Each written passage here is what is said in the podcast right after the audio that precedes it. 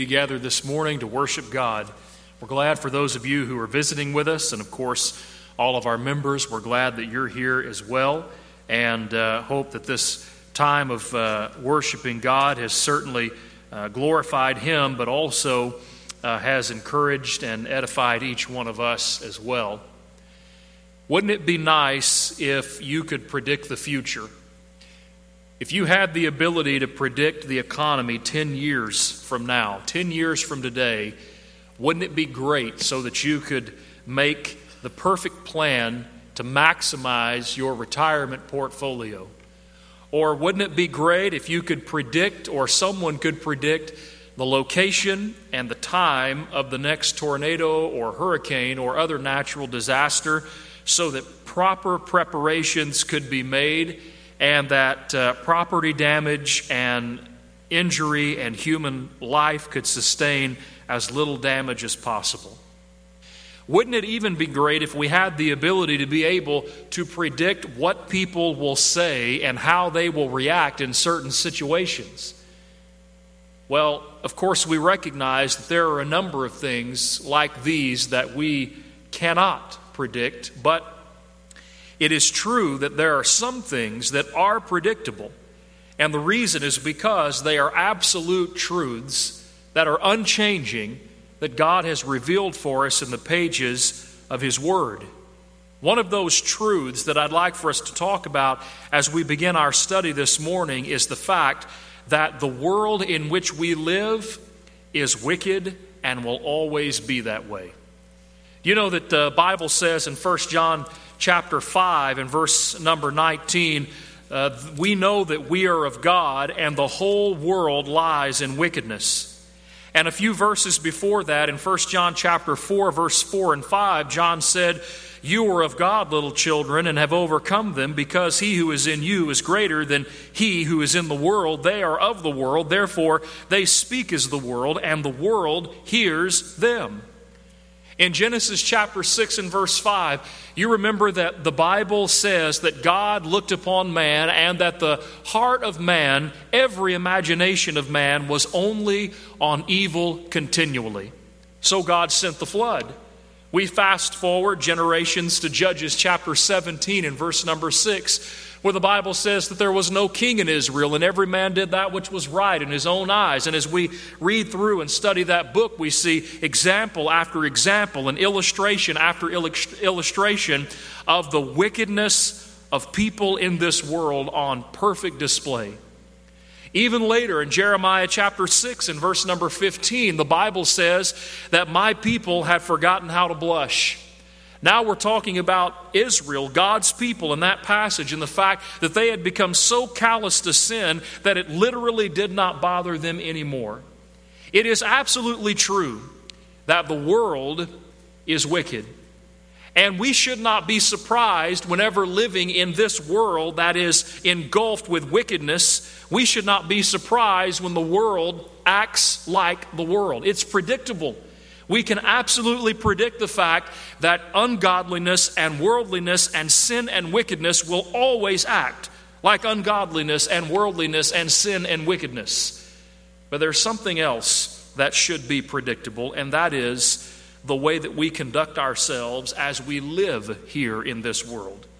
In 2 Corinthians chapter 6 and verse number 17, the Bible says, in speaking about the wickedness, the sinfulness that is around us, the Bible says that we are to come out from among them and be separate. In Philippians chapter 2 and verse number 14, the Bible talks about doing everything without murmuring and complaining so that we uh, can shine forth as lights in this wicked world. In Matthew chapter 5 and verse number 16, the Bible says that we are to let our light shine before men so that they may see our good works and glorify our Father which is in heaven. We're talking about predictable righteousness in a world that is predictably unrighteous. The world is wicked, that's not going to change anytime soon, but God's people, God's people are not. And just as the wickedness of the world, the unrighteousness of the world can be predicted, so the righteousness of, the, of God's people who live in the world that righteousness should also be predictable. We know that whatever happens, we're going to obey God's will. That's predictable. With the people who are around us, the people that we uh, who are in our family, or those that we work with or see on a regular basis, it should be the case that our character is so steadfast that they know the same. No matter what happens, that person is always going to do what God says. And no one exemplifies this better than Daniel. And so we're going to look this morning at Daniel, and particularly the event that happens in Daniel chapter 6. If you haven't opened your Bibles there just yet, I would invite you to do just that. Predictable righteousness in a world that is predictably unrighteous. You remember in Daniel chapter 6 that we now have a transition from Babylonian rule to Persian rule. And we've gone from Nebuchadnezzar and his son uh, Belshazzar now to Darius the Mede or the Persian. And here Daniel is still under this new rule, under this new dominion, and his character is going to be put to the test. In fact, it is because of his character that he will be put to the test in Daniel chapter 6. And yet, because, and yet rather, his righteousness remains predictably steadfast. Look with me in Daniel chapter 6, verses 1 to 9, where we read about Daniel's character. Daniel chapter 6, verses 1 to 9, we have a display of this predictably righteous character of the prophet Daniel. The Bible tells us that it pleased Darius to set over the kingdom 120 uh, satraps to be over the whole kingdom, and over these three governors, of whom Daniel was one and uh, that the satraps might give account to them so that the king would suffer no loss. So the king is dividing the government of his kingdom in a neat, ordered arrangement. And Daniel, the Bible says, is part of this arrangement. But the Bible will go on to tell us that Daniel distinguishes himself in verse number three. More about that. And it is because of this distinguishment, because of it. Verse number four that the governors and the satraps they're trying to find some charge some something that they can wage against daniel. We don't like him. We don't like him ruling over us. We don't like the treatment that he gets so we want to remove him. We're looking for a charge against him. And they say aha we found it. In verse number 4 there is no fault to be found in him because he was faithful. But, verse number five, we can find something against him because of the law or concerning the law of his God. So their idea was in verses 6 to 9 then, we'll go to the king and we'll say, King Darius, live forever, verse number 6, and we'll, we will convince him. We will convince him to establish a law, to establish a decree that anyone who gives any petition to any God for 30 days, except for him, that that person is going to be cast into the den of lions. And Darius says, Sounds good to me. So he signs it, he puts it into law. That's Daniel chapter 6, verses 1 to 9. Now, back up and zoom in on what we read about Daniel in verse number 3. Why is all of this taking place? Why is it that Daniel is put into a position of power? It's because of his character. What does Daniel do while in the position of power? His character pushes him to greatness. And what is it that causes his enemies to seek charge against him and convince the king to, uh, to put this law into existence? It's his character. So, what is it? Look at verse 3. Daniel distinguished himself because above the governors and above the satraps, because an excellent spirit was in him. Now, I want you to look at that term, excellent spirit. It's the idea of an exceptional spirit, or rather, exceptional qualities. So, when you think about qualities that are exceptional, Christian qualities, those things that are to be found in someone who is a child of God, what things come to mind? A positive attitude, a good work ethic, uh, work ethic, respect, reverence, godliness, kindness, kindness in his speech, fairness in how he rules and how he treats other people, and on and on the list could go.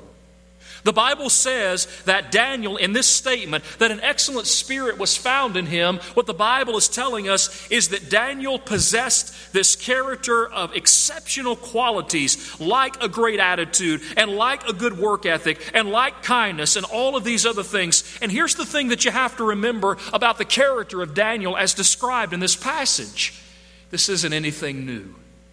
You see, this is the same Daniel who began. Listen, by the time we get to chapter 6, Daniel has been in Babylon for approximately 40 years.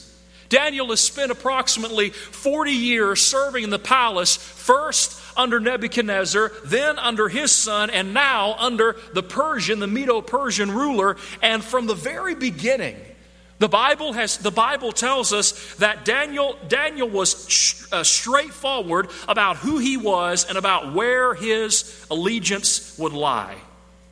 Daniel chapter 1 and verse number 8. Remember how the book starts.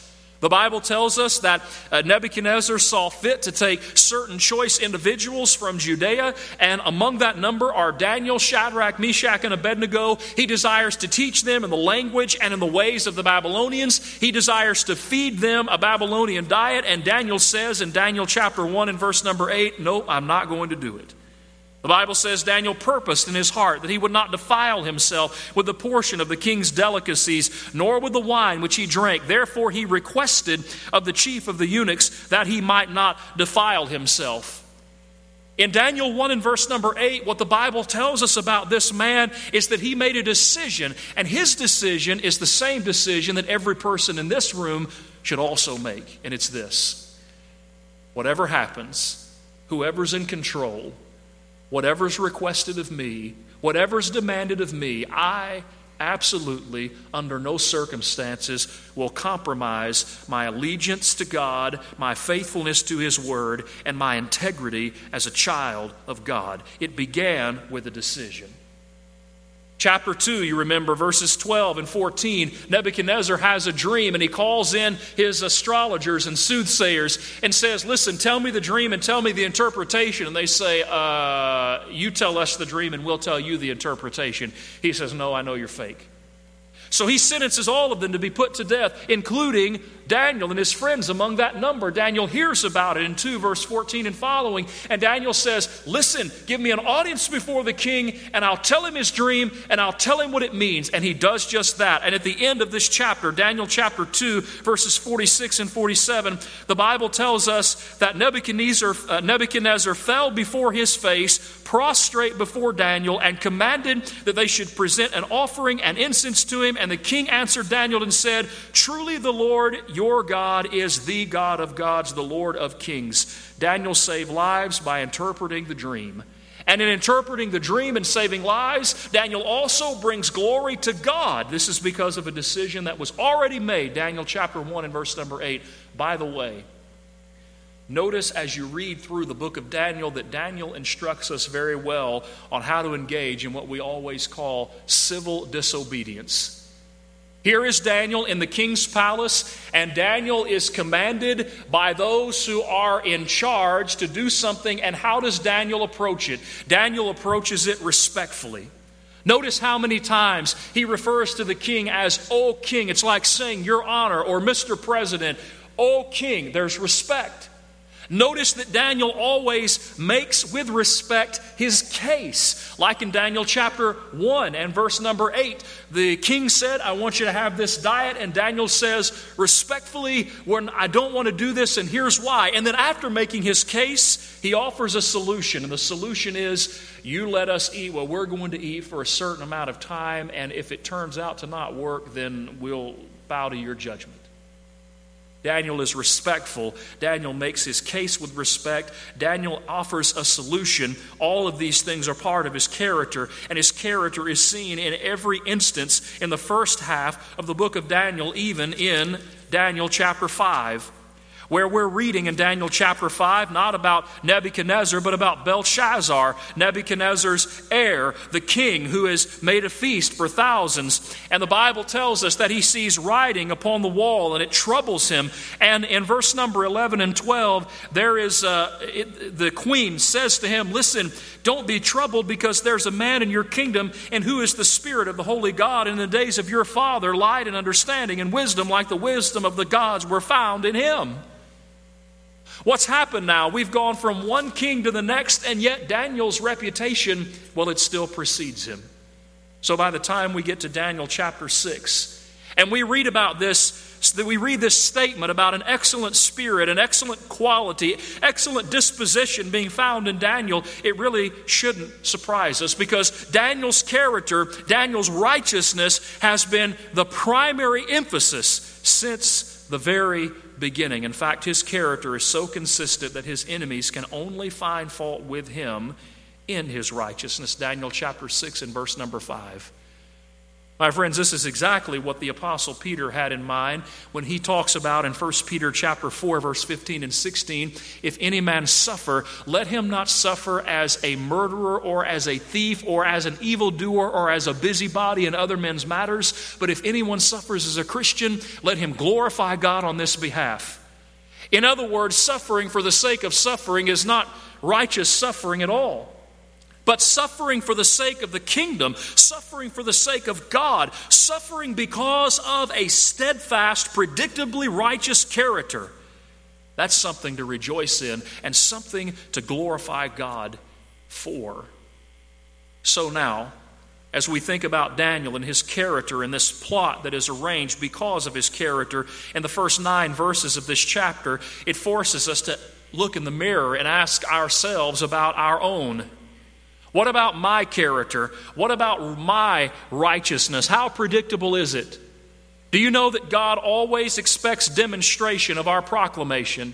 And I'm confident that every soul in this room is not ashamed to proclaim, or at least has proclaimed at different times in their life yes, I'm a Christian. Yes, I'm a child of God. Yes, I believe that Jesus is the Son of God. Yes, I read and study and follow and obey what the Bible teaches. God expects demonstration of our proclamation. Are you the same person at work that you are at home? Are you the same person away from your fellow Christians that you are when you're with them? Sometimes we treat Christianity as a social experiment. Clean speech on Sunday and profanity on Monday, modest dress at the church building, but dress like the world at the grocery store, and on and on the list could go. But what the Bible teaches and what we learn from Daniel in this chapter and in this section is that we're going to have to be the same person every day, 24 hours a day, regardless of where we are or who's around us.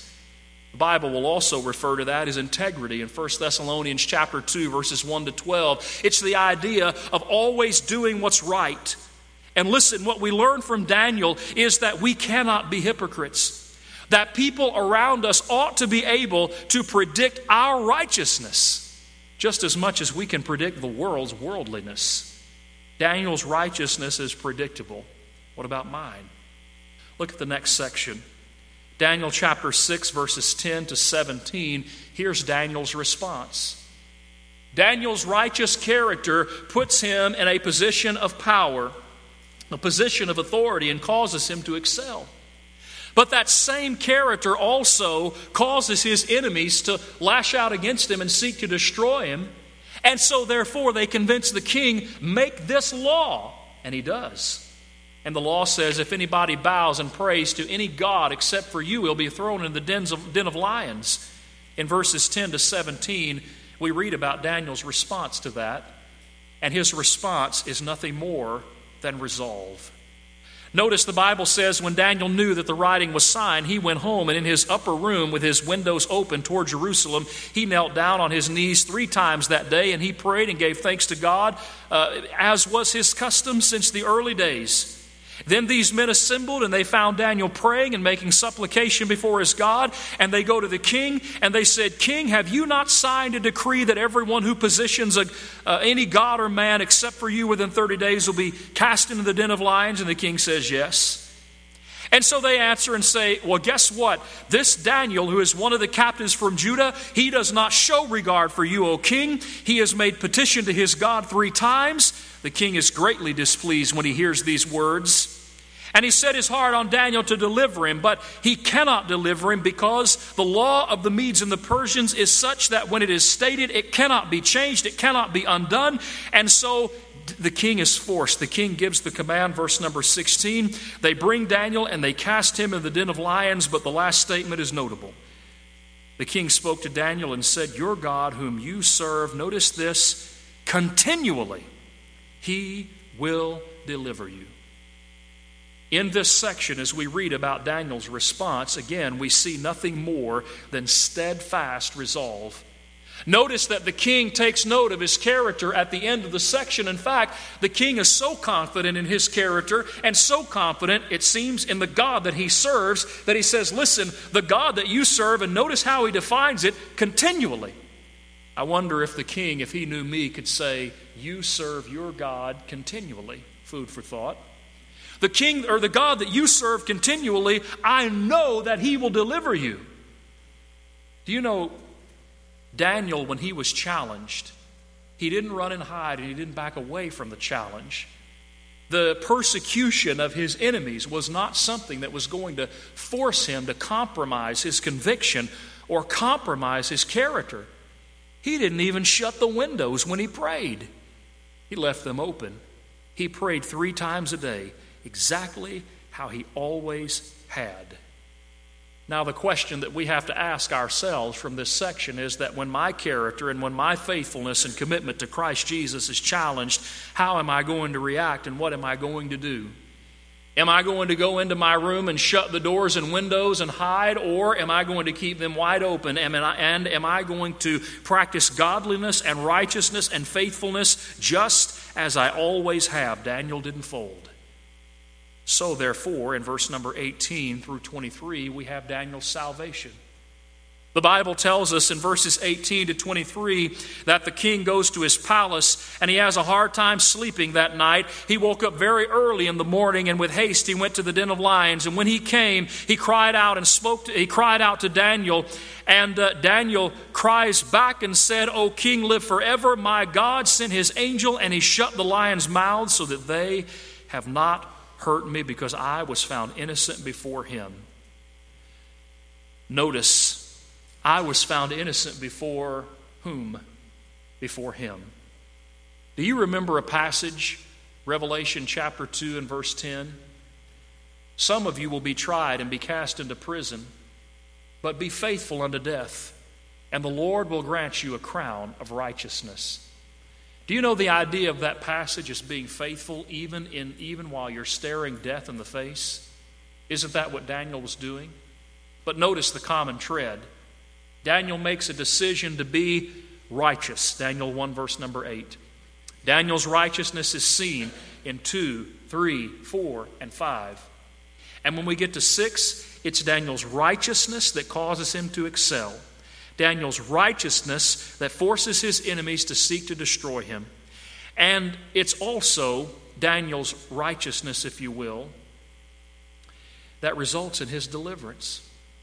Daniel says, I was faithful before, that's not before the king, I was found faithful to God. Why was he found faithful to, be, to God? Because he was steadfast in his resolve.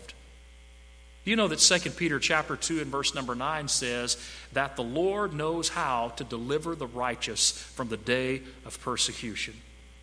And each and every one of us ought to read this section and, and read these passages, and we ought to have this resolve, this steadfast, not just resolve, but this joy and really a peace in our minds, knowing that really it doesn't matter what happens. The Bible promises over and again that if I will simply be faithful to the Lord, then the Lord is going to take care of me. And then in the last section of the chapter, verses 24 to 28, we read about Daniel's praise. We have his character, we have his response, we have his salvation, and we have his praise. And you'll notice that in this last section, the enemies of Daniel, they find themselves and their families cast into the den of lions. And we have the king who says, Listen, now I'm making a decree that in every dominion of my kingdom, men must tremble and fear before the God of Daniel because excuse me, he is the living God and steadfast forever, and his kingdom is the one which will not be destroyed, and his dominion will endure to the end. He delivers and rescues, and he works signs and wonders in heaven and on earth, who has delivered Daniel from the power of the lions. What a transition.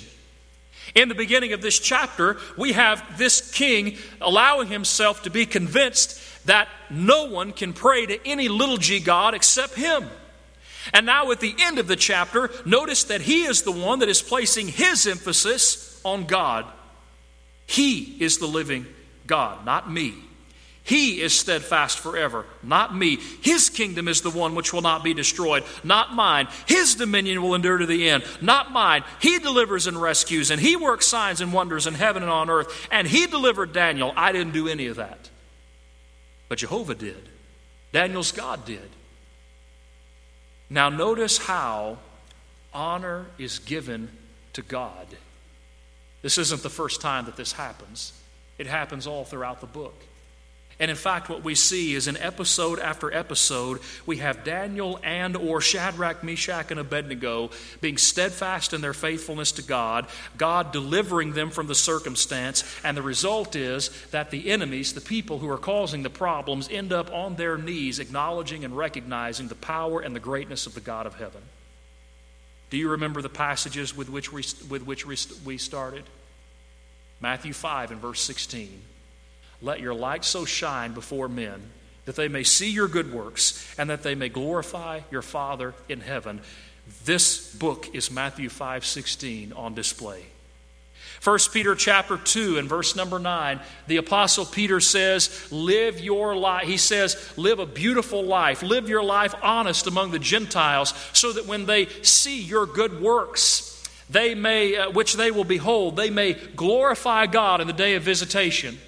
The idea is that live your life in such a faithful way that the faithful Christian life becomes beautiful and it becomes attractive. And so, those who are on the outside, those non Christians, when they see that life, they'll be attracted to its beauty, and that attraction may very well prompt them to say, I need to be a Christian too. It may very well prompt, prompt them to obeying the gospel. You see, God's Word teaches us that steadfast, predictable righteousness, not compromise, is what points people to the Father. And so, if I am interested in letting my light shine, and if I am interested in evangelizing my friends and my family members and helping to point people to the Father, helping to point people to the cross, there's no better way of doing that than simply living faithfully every day of our lives so that the world can predict our righteousness just as much as we can predict the world's unrighteousness. That's predictable righteousness in a world that is predictably unrighteous. This world is not our home, as we often sing. We are in the world, but we're not of it, and we cannot be surprised when the world acts like the world. But the world shouldn't be surprised when we act like Christians either.